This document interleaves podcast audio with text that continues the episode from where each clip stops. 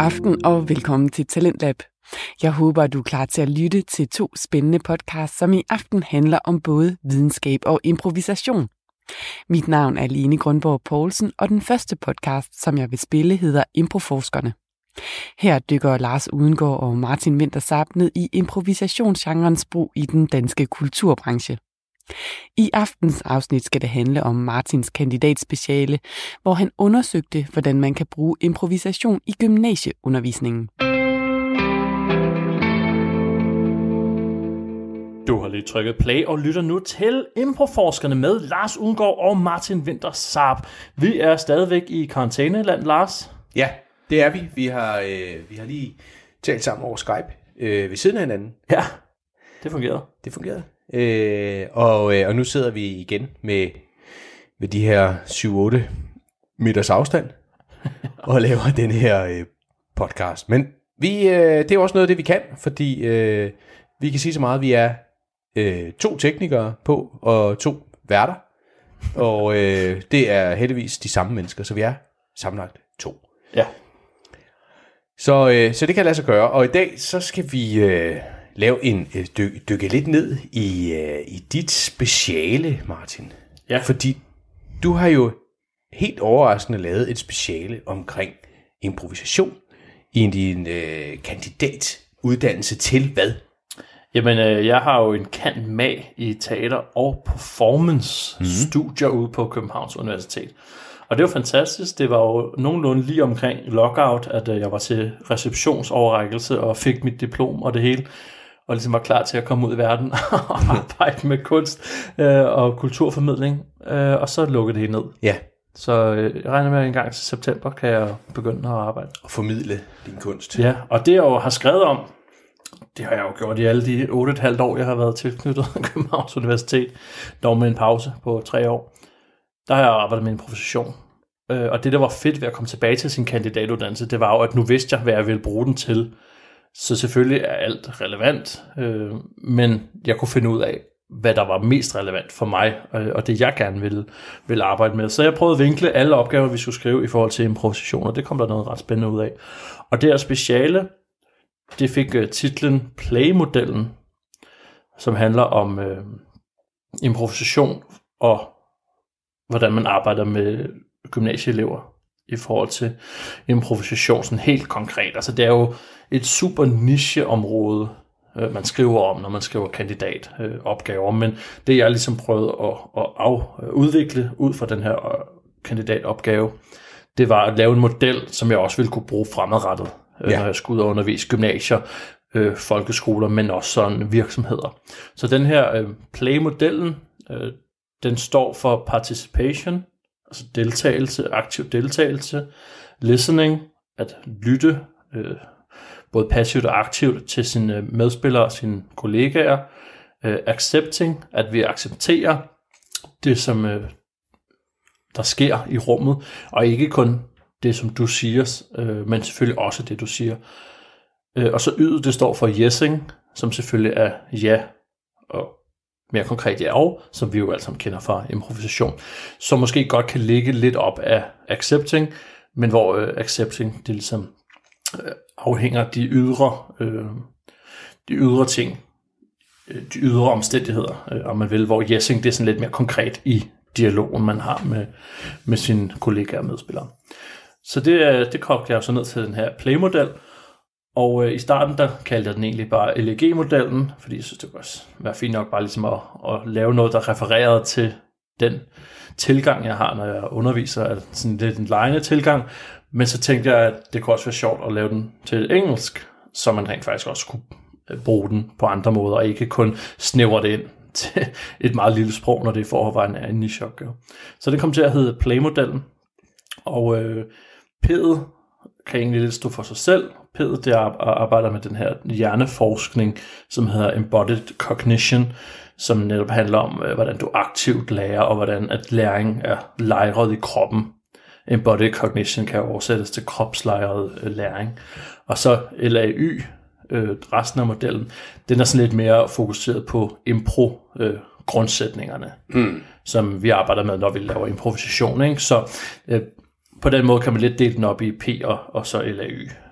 Ja, og, og dit L A Y, øh, det, det har vi jo måske dykket ned i sådan mange gange, men, men, øh, men P'et har vi jo ikke, der, mås, måske ikke rigtig, det, det har vi ikke rigtig koblet på før, eller det har du ikke, øh, det er du så koblet på nu. Mm. Og i det hele taget med at lave en model, altså jeg kan huske, for, for en fem år siden, så lavede jeg min egen virksomhed, og, og fik så en masse kurser inden for Erhvervshus Sjælland og sådan noget, og... Øh, Og på et af de her kurser, der handler om branding, så var der en, der han, fortal, han stod så sådan en rigtig smart fyr, sælgertype der, ikke? Og så fortalte han sig, hvis du er frem i verden, hvis du tager seriøst, så lav din egen model. Mm. Fordi så, øh, så, så, så tænker folk, gud, nå, det er, det er Martin-modellen, det der. Ja. Nå, han var, han var klog. Det, det, det, det er jo klogt. Ja. Men, øh, men fortæl lige lidt der mere om det her øh, kropslige læringsfænomen. Var, var det det, der ligesom var udgangspunktet for at, at lave dit speciale, eller hvor, hvor startede det hen? Jamen det, det, der var tanken bag at lave det her speciale, det var, at jeg i de der tre års pause, jeg faktisk havde fra universitetet, var ude og undervise en masse, og var blandt andet ude på nogle gymnasier, og primært øh, dramaklasserne. Og det, der var spændende, det er blandt andet øh, Gladsaxe Gymnasium, som jeg også refererer til i mit speciale, de har en ret fed dramatradition derude. Så de har nogle ret fede lokaler til at lave deres dramatikundervisning i. Og der er jeg ude en gang om året og lave undervisning for alle deres øh, elever. Og der kan jeg bare huske, en af de første gange, jeg var derude, der var en af eleverne, der snakkede om det her dramalokale som deres frirum. Som et sted, hvor de kunne, øh, kunne være sig selv, og de kunne være en anden.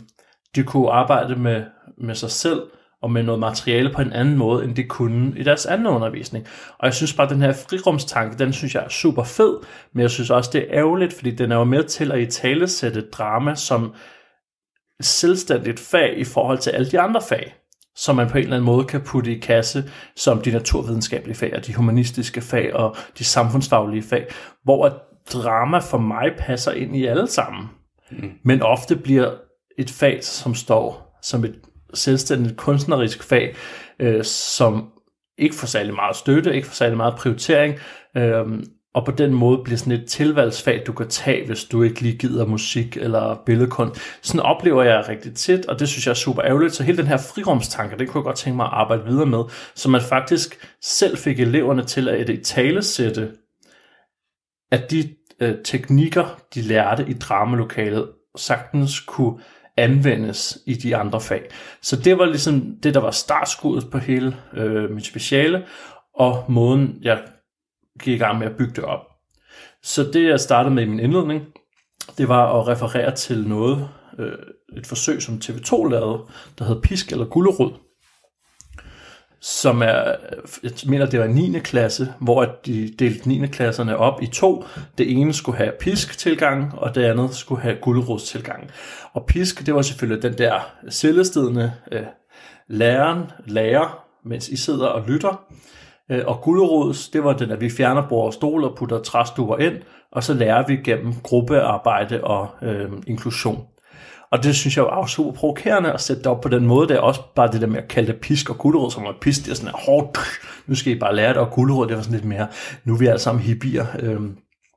Så de to ekstremer, synes jeg også kunne være interessante at prøve at blande, så man kiggede på, hvad er det, der fungerer bedst i den ene retning, og hvad fungerer bedst i den anden retning, og hvordan kan vi egentlig på en eller anden måde blande de to.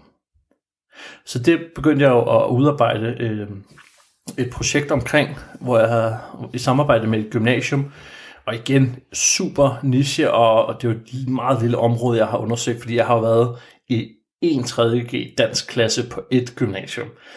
Så min konklusion kan jo ikke bare øh, formidles ud til hele Danmark, og så sige, det er sådan her, man skal gøre, det er det, der virker. Men der ligger jo også, der ligger vel noget forskning på, på det område, altså jeg tænker også med, nu siger du også musik, men det vil jeg måske putte i samme øh, kategori, ikke? Altså, hvis, i hvert fald hvis man vælger selv musik på, på de videregående uddannelser, så, så, så er det jo heller ikke sådan velset, men man ved jo, at musik understøtter læring mm. i, i alle mulige andre fag. Mm. Og, og lige sådan, der må der vel også ligge noget, øh, noget på, på drama? Jamen helt klart, og det er jo der, hvor den her, hvor P'et kommer ind, det her øh, participation, som jo dækker over øh, den aktive læring. Netop det her Embodied Cognition, hvor at hjerneforskeren Kjeld Fredens, som er ham jeg refererer mest til, øh, og så en, øh, en kanadisk øh, øh, forsker, også der hedder Sean Gallagher, som begge to øh, behandler det her Embodied Cognition. De snakker netop om, hvordan at musik og drama og generelt øh, aktiv øh, træning hjælper os til de andre fag, så derfor så synes jeg, det er super ærgerligt, at man jo kigger på, hvordan matematik kan være godt for andre fag, og hvordan dansk skal hjælpe os, og hvis du er god til, øh, hvis du er god til matematik, jamen, så kan det hjælpe dig i samfundsfag, når du skal kigge på grafer og så videre. Ikke? Det er sjældent, man snakker om, hvordan at dramafaget kan øh, fordre andre fag. Øhm, så det, jeg gik ind og arbejdede med, det var jo den her danskklasse, hvor jeg, jeg ville jo ikke lave drama med dem, som sådan. Det er mere de her teknikker, fordi det er jo noget af den erfaring, som du måske også har mødt, når du er ude og laver virksomhedsworkshops. Hvis du kalder det teater, eller hvis du kalder det drama, så står folk af på det. Mm. Fordi det er sådan noget med, med kostymer og, og fjollet hat og replikker og så videre, men det er jo teknikkerne bagved. Så vi kan godt øh, tage replikkerne, eller undskyld, teknikkerne fra, fra teater og putte dem ind i en workshop. Vi kan bare lade være med at nævne, hvor de kommer fra. Så hele det her participation, embodied cognition, det går jo ind og siger, at, at uh, musik og, og drama, det hjælper os til at, at være mere aktiv uh, i de andre fag. Og nogle, altså det er igen, det, det er ikke mange undersøgelser, der er, men de undersøgelser, der viser, uh, når man arbejder med improvisation og når man arbejder med, med de her kreative fag, der går det ind og viser, at, at eleverne bliver styrket i nogle af de andre fag. Mm. Og netop hvis du så, som du siger, kan, kan formå at blande det, altså så kan man virkelig se en, en kobling. Altså, jeg, altså de bedste eksempler kan jeg huske fra, fra min tysklærer i gymnasiet, som lavede, så lavede mange tyske skuespil. Og det gav bare rigtig meget, også fordi mm. jeg selvfølgelig selv var vild med det, men, men altså bare det der med, at man kan jo sagtens blande, øh, blande tingene. Er det også noget, du har... Øh, har arbejdet med i det her, eller, eller har du kun været ude at lave dramaundervisning med den der klasse? Nej, men altså... Det jeg helt konkret lavede, det var, at jeg var ude og observere deres undervisning, for at kigge på sådan sociale mønstre. Hvad er det, der foregår i undervisningen? Hvordan er elev, elevforholdet, og hvordan er elev-lærerforholdet? Hvordan agerer de, og sætter de sig på de samme pladser? Og jeg har jo selv gået i gymnasiet, jeg ved jo, hvordan at det, det fungerer. Man, skal, man har altid den der plads. Man sidder altid sammen med det, man bedst kan lide. Og så lavede jeg, efter at have observeret dem, så lavede jeg en, en spørgeundersøgelse med dem, øhm, hvor jeg lavede sådan... spørgeskema og delt ud til alle, og så tog jeg to af eleverne ud til et længere interview, hvor det også det tog udgangspunkt i de samme spørgsmål, men jeg kunne så spørge lidt mere ind til dem. Og det er jo kunsten øh, i sådan nogle her opgaver her, det er jo at stille spørgsmålene, så man ikke får det svar, man gerne vil have, men at man prøver at lægge det så øh, åbent som muligt. Og det, jeg lagde stor vægt på, det var det her med gruppearbejde, blandt andet. Øh, og noget af det, som er også konklusionen, det er, at de har ændret deres tanker omkring måden at arbejde sammen. Og det var også noget af det, som jeg egentlig gerne ville frem til. Ikke? Men de sagde alle sammen, at de kunne bedst lide at arbejde i grupper, de selv kunne bestemme. Men de fik også lavet mindst, når de var i grupper med folk, de selv kunne bestemme, fordi at de netop så bare valgte dem. De svingede bedst med, og så fik man lavet nogle andre ting. De fik altid lavet det, men resultatet afhang også af, at man måske havde slækket lidt øh, på det, ikke? Og det ved jeg godt, det er jo ikke sikkert, at det er sådan i alle gymnasieklasser, men det var det i hvert fald ud fra det øh, forskningsobjekt, øh, jeg havde. Øhm. Og det synes jeg bare var sindssygt interessant, når jeg så ud fra de svar kunne øh, lave en workshop, hvor at, øh, jeg jo havde femogtyve elever på en gang.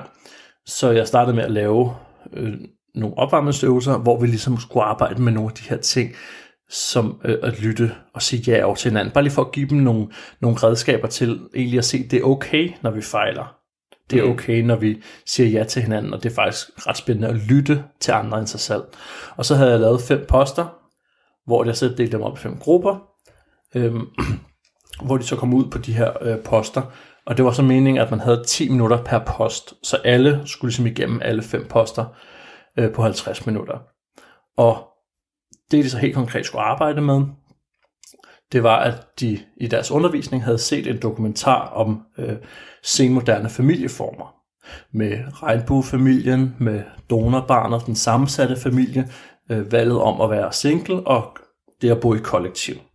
Så de fem familieformer havde... Øh, og så er der selvfølgelig også den almindelige øh, moderne, eller ikke moderne, den almindelige familiesammensætning, øh, mm. som man kender. Jeg skal passe på med at kalde det almindeligt, men... Den, som der er mest af i morfarbørn. Ja. Øhm, hvor forældrene er gift, og børnene er begges.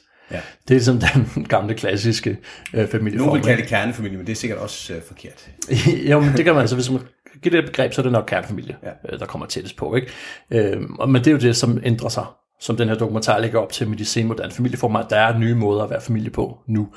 Så hver af de her fem poster havde ligesom hver af de der fem øh, måder at arbejde på, hvor de så igennem forskellige øvelser, måske proces, drama, lidt improvisation, lidt kreative måder at arbejde på, øh, der skulle de så udvikle noget materiale. Og når de så havde været igennem alle fem poster, så kom der så en øh, sjette post, som så var sådan en composition øvelse, hvor at man får en opskrift, øh, som jeg har lavet, så det er ikke en kageopskrift eller noget, men der står for eksempel, øh, bidrag alle sammen med en idé. Brug øh, noget fra hver post, materiale fra hver post. Øh, I skal bruge en stol, de skal lave en, et eller andet. Så man lister ligesom op, hvad man godt kunne tænke sig, at de gør, uden direkte at sige, hvad de skal lave. Og det her udmunder sig så i en lille visning, hvor de alle sammen præsenterer noget for hinanden. Øhm, og det, jeg så skulle bruge ud af det, det er jo for at se, har de lært noget? Det er jo det her store spørgsmål. Ud fra den undervisning, jeg har, har de lært noget? Er de blevet klogere? Det var også det, som det her T V to eksperiment, det gik ud på. Og det er jo en super black box, det her læring, er jo sindssygt vanskeligt at arbejde med. Improvisation er super abstrakt. Hjerneforskning er vanvittigt abstrakt. Man ved slet ikke noget endnu nærmest, i forhold til, hvor meget der er at vide. Så det var, det var sådan lidt øh, en kompleks opgave med de her tre ting. Læring, improvisation og hjerneforskning. Fordi, hvordan kan jeg gå ind og sige, at de rent faktisk har lært noget? Det er jo ved at kigge på de her små visninger. Nævner de nogle af de her begreber, de potentielt kunne have arbejdet med? Bidrager de materiale, som de har udarbejdet øh, i de her fem poster, med de her fem forskellige familieformer. Og så ud fra de visninger, der kan jeg jo så konkludere, hvad så jeg, hvad der skete, hvad har de lært. Og efter den workshop kom jeg tilbage nogle dage efter, gav dem et nyt spørgeskema, som afsluttende spørgeskema, hvor de så kunne skrive, hvad de selv havde følt, de havde lært, og hvad de havde fået ud af det, og hvad de synes om A, B og C i forhold til inden workshop og sådan noget. Og igen, super svært for en halvanden times workshop mm. at have rykket sig. Men alligevel så kom der jo noget ret fint ud af det, nogle ret gode observationer, øhm, hvor jeg netop går ind det her med, at de jo på alle de her workshop er jo aktive. Men det, der også er spændende, det er, at de var ikke sig selv. For eksempel i, i, i posten med, med kollektivet, så skulle de lave den her paneldebat, hvor at to var for, og to var imod, øhm, at bo i kollektiv, og så var der så en, en vært. Og de skulle, det var meget vigtigt, og det stod også, opgaverne, de fik, der stod meget tydeligt, I skal indtage nogle udsigelsespositioner. Fordi det, der er spændende, som jeg observerede, når der, der sker, når de tager de udsigelsespositioner, det er, at de måske tager deres egne holdninger med ind, men de er også meget åbne for at se, hvad der sker. Og tage nogle andre holdninger. For eksempel, hvis jeg, jeg er for kollektivet, hvis jeg skal snakke imod kollektivet, så er jeg jo nødt til at finde på nogle ting. Men jeg er også nødt til at gøre et eller andet. Og det, der sker, som er spændende her, det er, at du får sagt nogle ting, som du ikke nødvendigvis vidste, at du ville sige, og du får hørt andre sige nogle ting, som du heller ikke nødvendigvis havde oplevet. Så på den måde, der øhm, får de fremprovokeret noget ny viden øh, og nogle nye holdninger til de her tematikker, de arbejder med. Og det synes jeg var sindssygt spændende, fordi hvis de skulle have sagt det som sig selv, så havde de jo bare sagt det, det de syntes. Og så er det ikke sikkert, at de havde fået samme spænd, øh, som de ellers gjorde.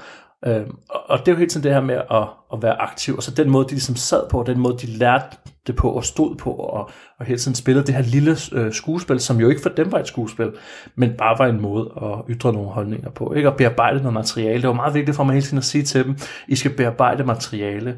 I behøver ikke at være jer selv. I har lov til at sige alt. Og så må I se, hvad der kommer ud af det.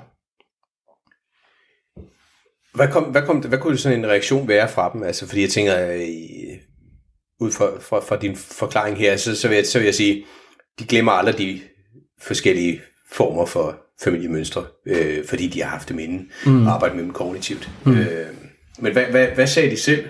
Kunne de, kunne de komme frem til den løsning? Eller? Altså jeg havde en ret lang snak også med min øh, eksamensvejleder omkring det her med, om at det er noget, de selv kan komme frem til. Øh, hvor at i deres afsluttende spørgeskemaer, så skrev de, at det var en ret fed måde at arbejde på, og de havde klart lært noget af at arbejde med det på den her måde, og de kunne huske det på en anden måde. De ville gerne bruge det øh, øh, fremadrettet i undervisningen, og de ville måske gerne gøre det til eksamen og også arbejde på den her måde. Ikke? Men de ville have svært ved selv at facilitere det. Yeah. Så det, det krævede, det var, at der var en underviser, der var klædt på til at, at kunne guide dem igennem det, fordi jeg var egentlig relativt passiv under de her øh, workshops, de lavede. De kunne komme med nogle uddybende spørgsmål, hvis det var, hvis der var noget, de ikke lige forstod, eller hvis de lige skulle sparkes i gang, så kunne jeg jo komme dem til undsætning, og ellers så gjorde de det bare selv, ved at læse opgaven og forstå den øh, så godt som muligt. Ikke? Men det, jeg tænker i forhold til til den måde, de her fem poster var sat op på. Det er jo også noget, som jeg fik ret stor ros for af både eksaminator og, og censor. Det er, at jeg har taget billeder af, hvordan de fem poster de var, og de er forskellige fra hinanden. Og der er der nogle forskellige begreber, som jeg arbejdede med. Øhm, blandt andet begrebet, der hedder affordance. Affordance handler om, hvordan noget tiltaler dig i forhold til, hvordan du kan bruge det, og hvordan du husker det her. For eksempel en stol. Hvordan vil du bruge en stol? Du vil nok sætte dig på den, mm. eller stille den hen ved et bord, fordi det ved man, det hører sammen. Ikke? Øhm, det er derfor, at hvis nu at man har undervisning i en gymnastiksal med ribber, så vil folk automatisk gå hen og hænge sig i ribberne, og svinge og kravle op i dem, fordi det er det, ribberne tilbyder, at man kan gøre. Det, det, er, det er forstyrrende elementer. Øh, men med, at jeg har sat de her fem poster op på forskellige måder, så kan de også referere til posten, når de skal referere til materialet. Mm. Nå, men det vi havde om donorbarnet, det var der, hvor vi sad på den der måde. Hvis alle poster havde været fem, så havde det ikke været en reference, der fungerede. Det er derfor, som hjerneforsker Kjeld Fredens også siger, at det er problematisk, at vi ikke har eksamenerne i de samme lokaler, som vi har undervisning i. Ja. Fordi du simpelthen øh, ofte kan koble et rum sammen med den undervisning, du modtager. Så når vi sidder inde i de der kæmpe gymnastiksale eller aflager og, og har eksamener, så er der rigtig meget, der går tabt. Hvorimod, at hvis du laver noget igen i et, i et område, som du har lavet før, så kan der ske noget helt andet. Jeg tror måske, det er det, der kan ske, når vi, eller kosmonauterne for eksempel, når I spiller i Odense. Det er jeres hjemmebane, det er jeres vante omgivelser. I ved, hvad der er sket før. Og selvom I måske ikke udspiller de situationer, der er sket før, så vil I stadigvæk på en eller anden måde kunne mærke noget heldigt eller mm. øh, et eller andet. Ikke? Og det er det her. Det er jo i hvert fald bundet op på, på en masse gode oplevelser, som man jo allerede foran på point. Ikke? Mm. Og det er jo publikum også. Ja. Publikum kommer også ind og siger, det var også mega sjovt det her sidste gang. Ja. Det bliver det også nu. Det er det. Så, så det, det er da helt klart. Og, og så vi, firs procent af os, mener det er, vi, vi, vi, vi husker jo i billeder. Så, mm. så det er det er det helt klart. Men det må da også, det kan man da godt problematisere en lille smule, at al undervisning foregår fra den stort set den samme plads i et klasselokale mm. til den samme tavle, og hvis du skifter lokale, så ser det nogenlunde lige sådan ud. øh, ja. så, øh, så det er jo også en spændende tid, vi går ind i nu, synes jeg, set med undervisningsbrillerne øh, på, at, at vi går ind i en tid nu, hvor, hvor de små skal til i skole, i det mm. her karantæne-halløj, og, øh, og det jeg så hører dem sige er, så meget undervisning som overhovedet muligt skal foregå udendørs. Ja. Og det har man jo haft hele tiden, på, siden skolereformen i tretten, at man skulle, gå, man skulle ud og være aktiv, når man lærte noget. Men man har ikke rigtig kunne finde ud af, hvorfor, hvordan skal vi gøre det, osv. Nu bliver man simpelthen tvunget til det. Og det er ikke, det er ikke for at slå nogle lærere oven i hovedet, fordi at, at, at, jeg synes, vi har nogle kanonlærere. Men, men nu bliver man tvunget til at prøve det. Det, det, det medie af, kan man sige, man skal gå, gå ud. Tænk så, hvis du har al din øh, historieundervisning ved den, ved den gamle øh, befrielsesten over ved hallen, jamen så har du lige pludselig, øh, der har du haft al, måske alt, den, alt det om anden verdenskrig, har du haft derovre, så kan du begynde at koble noget op på det. Og du kommer tilbage til det også. Du kommer tilbage til det og husker et eller andet sted de ting, du har lært, fordi når du lige går forbi den der sten, så, mm. så, så, så dukker der nogle ting op. Ja. Så det er da, det er da super spændende, at man kan arbejde læringsmæssigt på, på den måde. Mm. Øh, og så selvfølgelig, hvordan, men hvordan kobles det så ind i, øh, i improvisation? Altså fordi det, det er jo nogle, hvad skal man sige, øh, hukommelsesprincipper og så videre, du arbejder i også. Men hvordan, hvordan bliver improvisationen så? Jamen, ja, altså man kan sige, det det var meget sådan om, om pædet, om, om hele det her embodied uh, cognition, og, øh, eller fire E cognition, som det også øh, kaldes nu, hvor at man har f- ud over embodied, så har man fundet tre andre E'er, som er inactive, embedded og extended øh, cognition, som alle fire lidt minder om hinanden, men også hver for sig øh, ligesom kan, kan beskrives og, og give mening selvstændigt. Og det, som Kjeld Fredens han primært bruger, det er den her inactive, og man skal huske på ikke at, at se det som det inaktive, altså med I, men det med E, så det er den inaktive øh, øh, cognition. Netop det her med, at man øh, er i gang aktivt med, med det, man arbejder med, fordi, øh, og han, han har en, en ret sjov øh, øh, forklaring, hvor at han siger, at hvis ikke at den inaktive øh, øh, kognition havde været vigtig for menneskets udvikling, så havde vi over vores hænder højst sandsynligt ikke set ud, som de gjorde nu. Så havde vi højst sandsynligt ikke haft hænder, hvis at øh, vores hjerne kunne have, vores krop kunne have arbejdet uden den her øh, følesand, som vi har. Det der med at have noget i hænderne. Øh, og og altså sportsmetaforen er jo super oplagt i forhold til, til hele det her lærings. Fodbold, du kan sagtens læse en bog om, hvordan man spiller fodbold, men det gør da ikke god. Du er nødt til at have bolden, du er nødt til at have følingen, hvad vejer det her, hvordan ser det her ud, hvordan bruger jeg, hvad der sker der, når jeg skyder, hvad sker der, hvis jeg skyder oppe på bolden eller nede, eller hvis jeg skyder med vristen eller med indersiden. Alle de her forskellige ting, at du, du kan godt læse teori om det, men du er også nødt til at mærke det øh, øh, på kroppen selv. Så det, det, det der netop ved at kaste eleverne ud i at skulle arbejde med, med, med kropslig læring, hvor improdelen kommer ind, det er jo meget i forhold til tilgangen. Det her med at sige ja, det her med at acceptere, det her med at lytte til hinanden. Fordi vi ved det også på en impro-scene, hvis vi skal lave fortsat historie, for eksempel. Du kan ikke lave fortsat historie, hvis du ikke lytter til, hvad de andre siger. Mm. Du kommer til at, at, at, at sige noget vrøvl, fordi du ikke bygger videre. Så det der, altså, det igen, man udvikler sig jo i sådan et forskningsforløb øh, på et halvt år, ikke? Så det der var min tanke, der, jeg kunne godt tænke mig at lave den her øh, model, som andre kan bruge, øh, når de skal undervise, ikke? Øhm, men det, det der slog mig i forhold til øh, konklusionen var selvfølgelig det her med gruppearbejde, hvordan de fik et helt nyt syn på gruppearbejde, og hvordan de kunne bruge andre mennesker bedre, i stedet for det her med, at jeg holder viden tilbage, fordi det er mig, der skal have tolv-tallet. Jeg arbejder bedre alene, fordi at så går det hurtigere, og så skal jeg ikke høre på alle andres øh, holdninger og meninger. Hvor jeg fik ventet til det her med at, at lytte til hinanden. Hvad sker der, hvis jeg rent faktisk giver andre folk plads? Bliver jeg klogere af det? Det gør jeg højst sandsynligt, fordi jeg får udvidet min horisont. Hvis vi alle sammen i gruppearbejde skal byde ind med et eller andet. Hvis vi kigger på os øh, selv som den, øh, der er den kloge. Jeg plejer at sige sådan her, at øh, hvis øh, jeg kun lytter til min egen idé, så er der en, der lytter til, til min idé. Mm. Men hvis vi lytter til andres idéer, så skal de også lytte til min idé. Så hvis vi er ti, så er der ni andre, der får gavn af min idé, i stedet for at vi alle sammen kun lytter til os selv. Og det der med at kunne arbejde videre, så ja og hele tiden øh, på hinandens øh, idéer. Ikke? Så det der improvisation ligesom kom ind i, i forhold til det, mest som tilgang, men også en måde ligesom, øh, at arbejde på. Ikke? Og nogle af de her poster, hvor de også decideret skulle udspille en lille scene. For eksempel lavede jeg følelseskift som en af posterne, hvor det, det var den sammensatte familie. Hvor på den ene side, der sad en forælder og, og forældrens barn, og på den anden side sad øh, den nye partner og dens barn. Så igen øh, to forskellige forældre med hver deres barn. Og så skulle de udspille en scene, og så var der en, der skulle kaste følelser ind undervejs, som de skulle skifte. Øh, for ligesom at få dem til at spille nogle forskellige situationer. For eksempel kom der en situation frem med, at øh, den ene havde lige fået en ny iPhone af sin far. Hvordan reagerer den anden på det? Yeah. Øhm, og, og man kan sige igen, bare prøv at udspille det. Det kan godt være, at det bliver sådan lidt øh, stereotypt og fordomsfuldt, men igen, bare prøv at udspille det. Udspil nogle forskellige situationer, hvor I improviserer. I skal ikke være jer selv, så I, I har lov til at sige lige, hvad, hvad der falder jer ind. Og prøv netop at, at give lov til at sige noget nyt. Og det der med at give lov til at fejle, fordi det er fejlene, at vi lærer.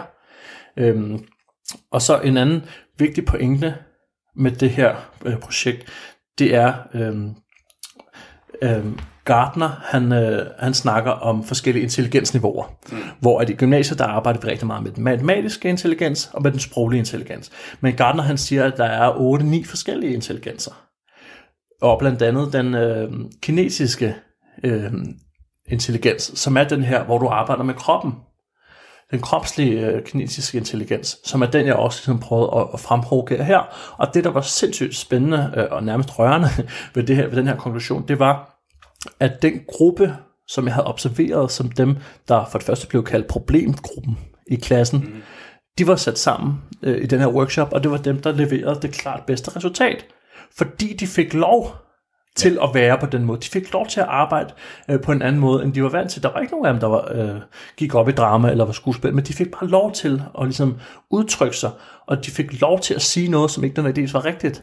Fordi, igen tilbage til en observation, når underviseren sagde noget i klassen, så var der måske en, to, der havde hånden op, alle andre sad bare og kiggede ned i jorden, ikke? Fordi du tør ikke sige noget, du bliver hele tiden dømt. I gymnasiet, det er konkurrencementalitet, du skal have den gode karakter, så du vil hellere lade være med at sige noget for at holde dig på en solid øh, syver, end du vil sige noget forkert i frygt for at gå ned i karakter. Det er jo forfærdeligt.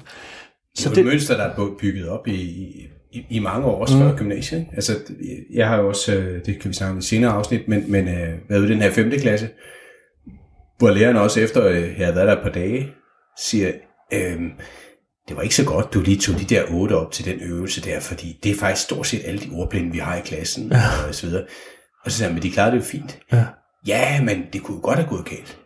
Det gjorde det ikke. Nej.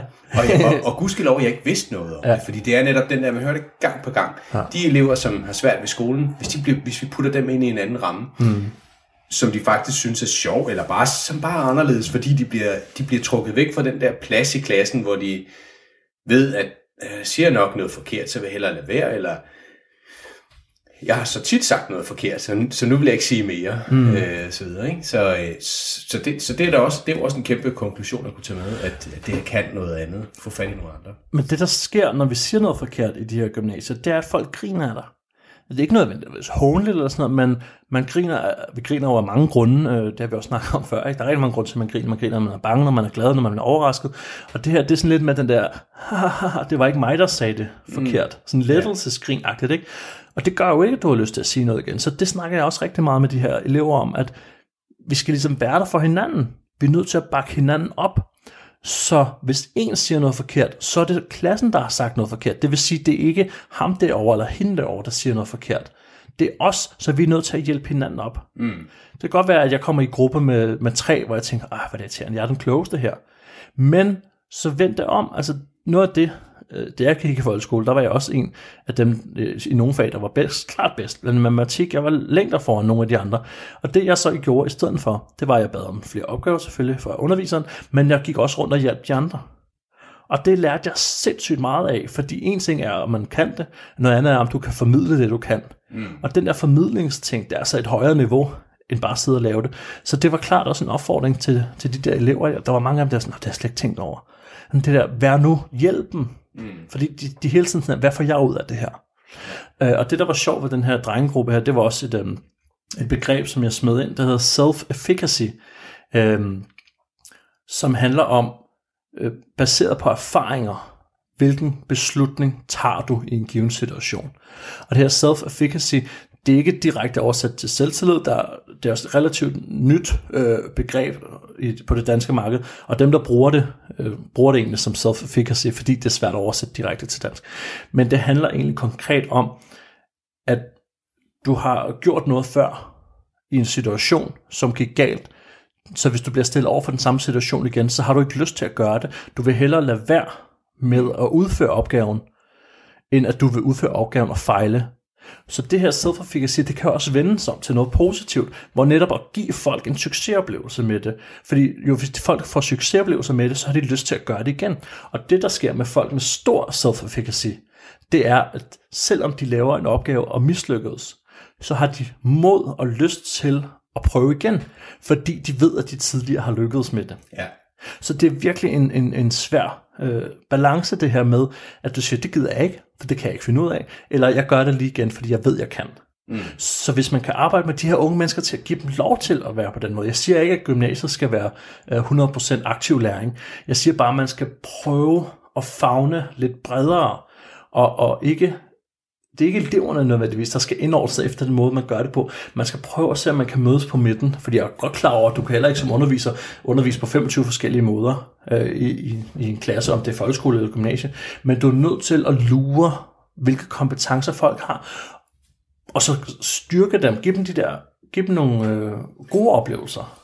Ja, og igen kan du trække den over på, på sportsmetaforen, ikke? Altså det, øh, knægten, der går til fodbold, der har man jo fejlet rigtig, rigtig mange gange. Der er flere gange, du har mistet en mand, når du har løbet. Du har også, du har også brændt straffespark rigtig mm. mange gange. Men, men, men du har også prøvet at score. Altså, mm. så, så, det, så det må være den der tilgang, man, man må have til det. At hvis du siger, her, der, der, der er ikke noget... Der, altså, det her går vi efter et, et resultat, som ikke nødvendigvis er med to streger under. Øhm, men det kan være super svært at vinde, især i gymnasiet. Altså, jo, senere, jo senere i, lærings, øh, i ens læringsliv, øh, jo sværere, fordi man har opbygget en masse mønstre mm. omkring det. Hvad, hvad, var der noget, var der noget øh, i det her, der overraskede dig øh, øh, mere end andet i, øh, i dit arbejde med, med projektet? Altså helt klart, øh, jeg ved ikke om, om det overraskede mig, fordi jeg havde, jeg havde måske håbet det mere, end jeg havde forventet det, men det var, hvordan at eleverne de ville tage imod det her.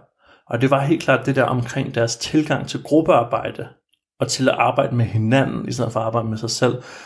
Det tror jeg faktisk, jeg blev lidt overrasket over, hvor, hvor meget det påvirker dem på så kort tid. Ja. Øh, så det, det er jeg super glad for, at, øh, at det lykkedes, og det, det er nok også noget af det, jeg tror, der er det stærkeste ved Play-modellen øh, i forhold til fremtidigt øh, brug, det er at gå ind og sige, at Play-modellen kan hjælpe til, at øh, elever de får et bedre forhold til gruppearbejde, og får et mere kreativt øh, blik på materialgenerering. Og det der med at, ja, altså L A Y-vejen, ikke? Fordi man kan godt sige, at den her hjerneforskningsdel, det er jo også på en eller anden måde, har jeg taget ind for holdet, ikke? Fordi jeg har ligesom, nu har jeg øh, formuleret den her Play-model, så nu skal I bare øh, overlevere den på en eller anden måde til at lave den tilgang nu. Så I behøver ikke at beskrive, hvad står P L A Y for. I skal bare arbejde med den, hvor I siger, vi skal have eleverne til at øh, lytte, acceptere, og sige mere ja til hinanden i det her gruppearbejde her. Øhm. Og en af mine store inspirationskilder er en, der hedder Clayton Drinko, som også arbejder direkte faktisk med Viola Spolins øhm, begreber omkring improvisation i sit forsøg på at skabe øh, bedre klasseværelsesmiljø øh, øh, for eleverne. Øhm, så sindssygt spændende arbejde, dejligt at arbejde med det, øh, så intenst øh, over så lang en periode, og hundrede procent noget, jeg vil kunne bruge fremover. Øh, også noget, der har gjort mig klogere, især den her hjerneforskningsdel, mm. synes jeg var super interessant, øhm, og det har vi jo nærmest kun lige berørt nu i, i det her afsnit, ikke? Men jeg synes virkelig, det, det er spændende at gå ind og læse, hvad det er, øh, det kan. Øhm, der er også noget af, der slet ikke er færdigudviklet, øh, det der øh, extended cognition, blandt andet. Det handler om, hvordan at vi lærer vores øh, viden i øh, andre ting end kroppen. For eksempel mobiltelefonen er, er et godt eksempel på, at øh, du kan måske ikke øh, lige mit nummer i hovedet, men du ved, hvor du vil finde det. Ja. Du kan måske ikke lige finde vej øh, til, hvor jeg øh, bor, men du ved, at du vil kunne finde det. Så den her med, at vi ved, hvor vores, vores viden er, vi ved, hvor vi kan finde den, ikke? Og den er stadigvæk sådan lidt i miljøet. Den bliver stadigvæk diskuteret lidt i forhold til, ikke? Men der er altså de her fire E'er i forhold til uh, Embodied Cognition og four E Cognition øhm, begrebet, hvor fællesnævneren er, at den kropslige involvering er øh, sindssygt vigtig for, for vores læring. Øhm, og at, igen, det er jo heller ikke for at sige, at man ikke kan lære ved bare at sidde stille, fordi det er der jo også nogen, der kan. Men det handler om, at der er en rigtig stor del af os, der lærer bedre mm. øh, ved og ligesom at være aktiv i vores læring. Og det gør noget ved os, at vi, vi får det i hænderne, at vi kan se det for os i forhold til vores memorering af det øh, senere hen. Øhm, så ikke det bare er noget, der har stået på en tavle, eller noget, vi har læst i en bog. Helt sikkert. Ja, altså jeg har jo øh, jeg har meget svært ved at huske navne, men øh, en hjerneforsker, jeg har, har læst øh, lidt af, siger jo også, at altså, det er omkring øh, hvad, det, vi lærer i folkeskolen, og hvordan vi lærer osv. Og øh, han siger også, men det, det, du, det du kan huske nu, det er noget, du på en eller anden måde har brugt. Mm. Det du ikke har brugt, det har du glemt. Mm. Altså, groft sagt, det er ikke, selvfølgelig kan der jo godt være et eller andet, når man lige, eller må bruge sin extended øh, cognition der, til ja. At, ja. At finde det frem igen. Men, men, øh, men dybest set alt, hvad du har brugt på en eller anden måde, og det kan jo godt være, at du har brugt det i, i den sammenhæng her med de her familiemønstre, at du har været aktiv omkring det, mm. jamen, så kan du huske det. Mm. Altså et af de forløb i, i min folkeskolehistorie, jeg kan huske bedst, det var et forløb, vi havde omkring, øh, hvor vi var delt op i fire partier og skulle over en lang periode føre en valgkamp og alt mm. det her. Altså alle de der, altså det, det husker man jo. Ja. Og, og i det ligger der utrolig meget læring også øh, undervejs. Øh, statistik og alt muligt, vi skulle ind og studere. Og det er jo det, der er, der er det spændende, at vi ligesom på en eller anden måde kan sige, hvad er, hvad er det primære? Det primære er, at vi har en legende tilgang til det, men at vi også lærer undervejs. Det var en super fed konsekvens af, ja. af arbejdsmetoden. Ikke? Det er jo det samme, når vi laver impro med improskolen, og når vi underviser der. Det er jo også super grineren. Folk har det super sjovt, men når vi evaluerer til sidst, hvad tager folk med sig i dag, så siger de jo alle sammen et eller andet, de har lært, noget de har tænkt over, noget der har overrasket dem. Så det synes jeg er, er en super god pointe, at, øhm, at hvor, hvad vi husker, og hvordan vi husker, og når hvis vi skal fortælle et eller andet minde, så er det jo ofte koblet op omkring noget aktivt, der skete, mm. eller noget følelsesmæssigt, yeah. der er skete i, i forbindelse med det, ikke? Øhm, Det er sjældent, at man husker sådan, jamen jeg kan huske den dag, hvor jeg bare sad stille en hel dag, og bare sad og lavede ikke noget. Nej. Og sådan, ja. Nå, hvad skete der? Jamen det var, på et tidspunkt, så blev jeg super overrasket. Ja, præcis. For så kom øh, øh, følelsen ind, ikke? Ja. Det er de der minder, der, der, der har betydet meget for os, som har været stærkt følelsesmæssigt betonet, eller som har været forbundet med et eller andet øh, aktivt, ikke? Altså det eneste er, at når man om nogle år kigger tilbage på tyve tyve, så vil man huske, at det var det år, jeg ikke lavede noget. det vil være, det vil være, det vil være at putte ned i en lille bitte kasse. Men tror du ikke, du nærmere vil kunne huske, hvad du lavede i den periode? Jo, det var jeg ikke lavede. Ja. Helt sikkert. Helt sikkert. Præcis, ikke? Det ville ikke være sådan, nej, jeg lavede ingenting. Nej. De få, man vil hellere highlighte de få ting, der så rent faktisk skete, ja. øh, fordi det er det, der vil stå ud. Ikke? Det er også derfor, sådan mange af de der ting, som øh, at børste tænder, og, og sove, og spise morgenmad, og sådan, hvad spiser du til morgenmad i morges? Øh, det skal man lige tænke over. Ja. Det, det er ikke noget, man har tænkt over, at man skal kunne huske, eller sådan, medmindre at man er forbryder, som skal kunne tilrettelægge sin hverdag ud fra, hvad politiet vil spørge om efterfølgende. Ikke? Så er der mange af de der ting, vi bare gør, mm. øh, fordi det er bare en del af vores... vores krop, det er en del af vores måde at være på, det er ikke noget, vi tænker over længere, fordi vi bare gør det. Den der ti tusind minutters reglen, som, som måske ikke helt er, er gældende alligevel, men det der med at gøre noget så meget, så du lige pludselig bare kan det, mm. øh, og gøre det uden at tænke over det, ikke? Så du kan bruge tiden på at, at tænke noget andet. Det der med øh, at køre bil, for eksempel, man snakker tit om, du lærer først at køre bil, når du har fået dit kørekort. Ja. Fordi det er der, hvor du kan være fri i det. Det er der, hvor du ikke længere er i en presset læringssituation, ja. Hvor der hele tiden sidder en og siger, drej til højre, drej til venstre her, nej, nej, nej, du skal køre over for ryggen, bremser her, pas på cyklisten. Det er det der, hvor du egentlig er, er, selv er der, ikke? Og det er det frirum fra kørelæreren, til man får en kone.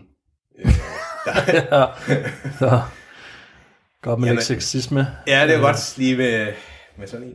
Men, øhm, godt. Er der, er, er der mere? Vi, altså, konklusionen har du været inde på, og så videre. Så øh, hvis man nu har lyst til at, at, at få læst dit speciale, kan man det så? Jamen, jeg tænker, at jeg kan lægge det op. Altså, der er nogen, der har spurgt, og det der jo er ved specialer, det er jo tres sider øh, med en masse øh, tanker og, og procesdesign og en masse tør teori, men altså igen... Det er jo også delt op i afsnit, så man kan jo gå ind specifikt og læse de afsnit, man synes, der er spændende. Ikke? Nu, jeg har været inde på nogle af de her kernebegreber som Embodied Cognition, uh, improvisation, self-efficacy og affordance, som man jo kan læse lidt mere om. Ikke? Men, men der er en, der er en meget sjov gennemgang af, hvilke øvelser jeg har lavet, og hvorfor man har lavet den her øvelse, hvad, den her, hvad man regner med, der kommer til at ske i den her øvelse, og så hvad der skete, da jeg rent faktisk lavede den, og elevernes refleksioner og sådan noget. Så det tænker jeg, at, øh, at man kan lægge op, men i grove træk, så, øh, så synes jeg, at den stille rulle er blevet gennemgået her, og det har været super spændende at arbejde med, og det er klart noget, jeg kommer til at arbejde med øh, efterfølgende, og har også allerede efter, jeg afleverede min speciale øh, den tredivte december, været ude på gymnasier, hvor jeg har nævnt den her playmodel i flere omgange her, og igen, fordi det er så super simpelt med en model, folk kan henvise til den som playmodel. Det kan godt være, at de ikke lige kan huske, hvad alle bogstaverne står for, og hvordan man beskriver det enkelte bogstav, så er det stadigvæk super let at, at relatere til en, en playmodel, der tager udgangspunkt i professionens grundsætninger i forhold til øh, øh, aktiv læring. Ja. Super godt. Jamen, øh, lad det være ordene for, øh, for det her afsnit, og øh, så håber jeg, at vi lytter til nogle flere. I kan jo altid gå tilbage i rækken, hvis ikke I har været der, og lytte til mange af de emner, vi har været inde på, og øh, så er der selvfølgelig også flere på vej. Tak fordi I lytter med, og god læselyst!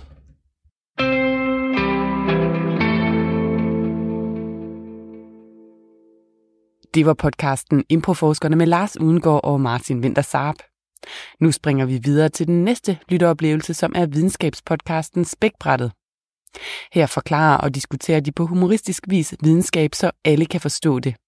Og i dag der skal det handle om dyr, altså mest de uddøde af slagsen.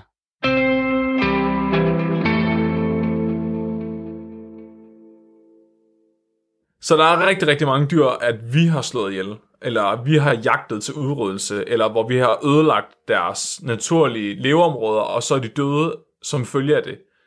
Prøv at høre, når du hører, hvad det er for nogle dyr, så er det okay. Prøv at høre, der er sgu ikke nogen, der savner dem alligevel. Så det, så det, så det, det gælder om, det er, det, det gælder om, det er tit de dyr, som smager godt, og aha, som er rigtig nemme at fange. Ah, er, er det dodoen? Det er blandt andet dodoen. Blandt andet dodoen, men også alle andre dyr, der minder om en fucking høne, er bare blevet, sy- er bare blevet systematisk udryddet af os. Så det, det, her, det handler om de her retarderede dyr, der ikke kan forsvare sig selv, men som har valgt at smage godt. Og, det, og så, så beder de også selv om at blive udryddet. Vi bringer en advarsel. Den følgende podcast handler om vanvittig videnskab. Al forskningen, der præsenteres, er hundrede procent ægte og udført af professionelle.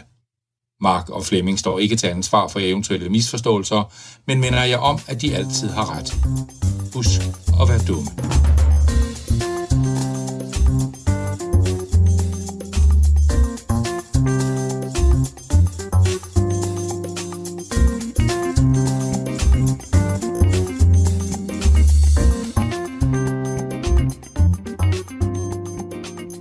Velkommen til Spækbrættet, din bro til vanvittig videnskab.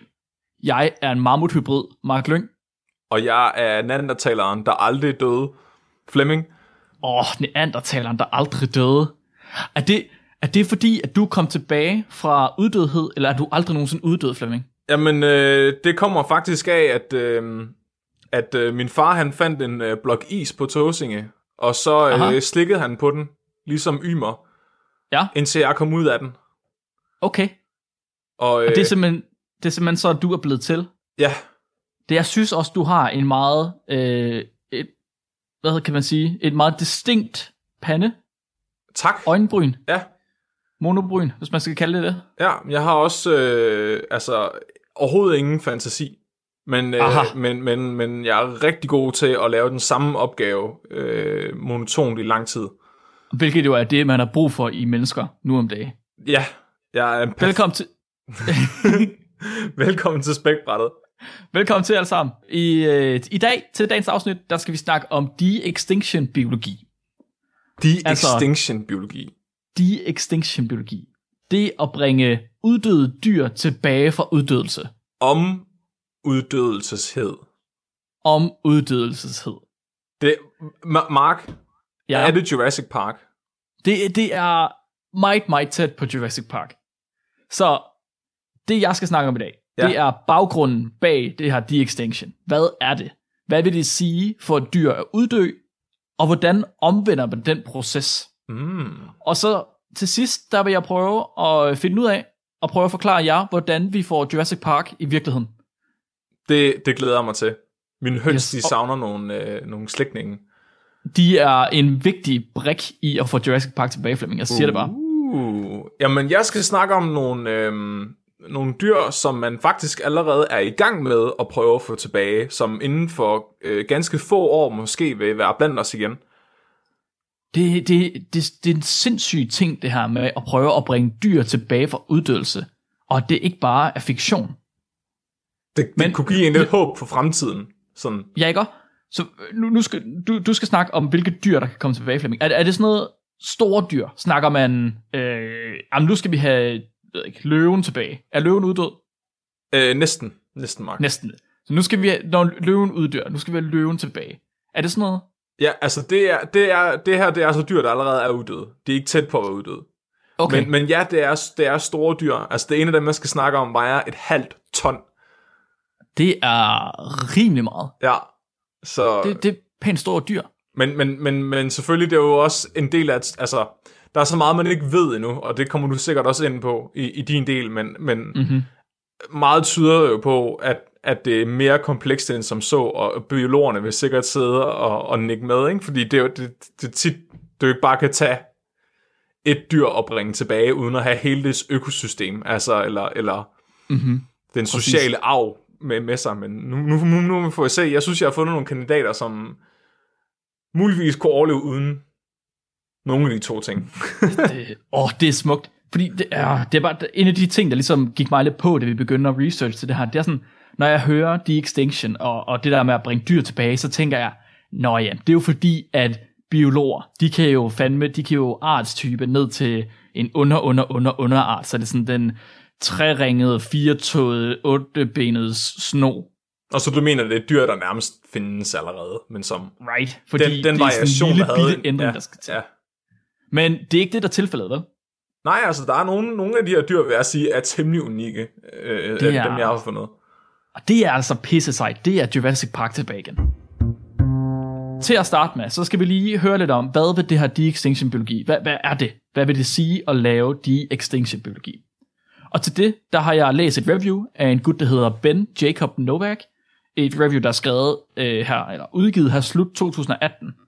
Og øh, ham her, Novak, han er en af de førende forskere inden for tilbagebringelsen af Vandreduen, som jeg kan forstå, du vil snakke om senere, Flemming. Ja, det var en af Charles Darwins øh, helt store darlings. Ah, meget smukt.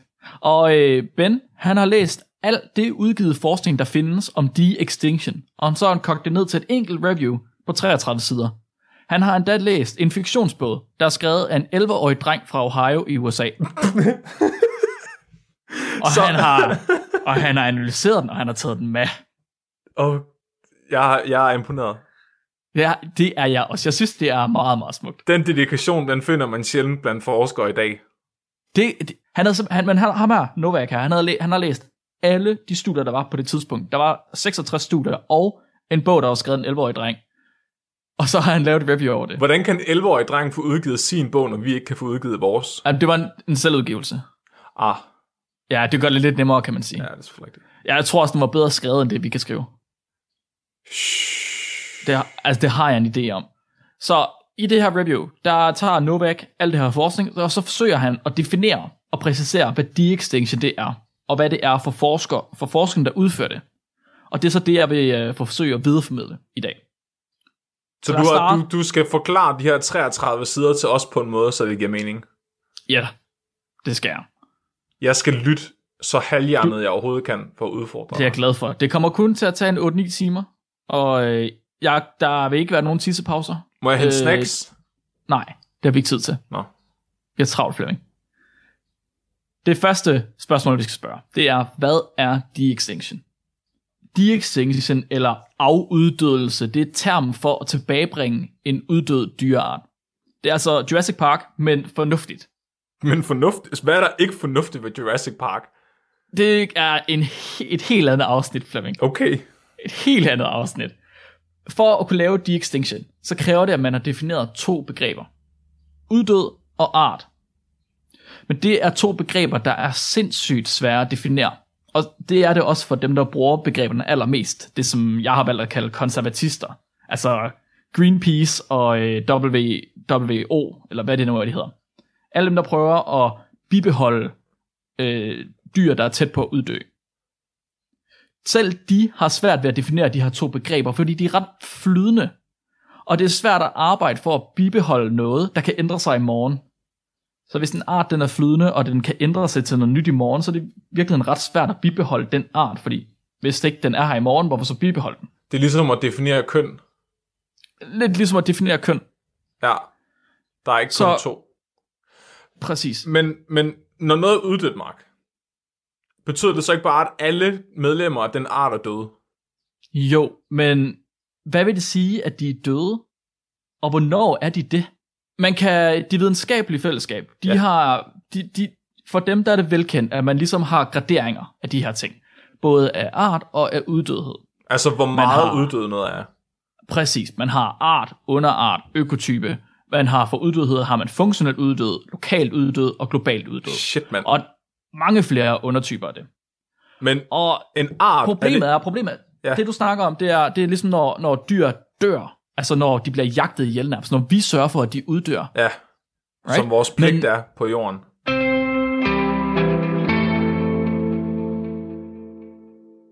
Jeg bliver nødt til at stoppe Martin og Flemming i deres samtale her, fordi vi skal have et hurtigt nyhedsoverblik. Men efter nyhederne er jeg tilbage med mere Talentlab og resten af podcasten Spækbrættet.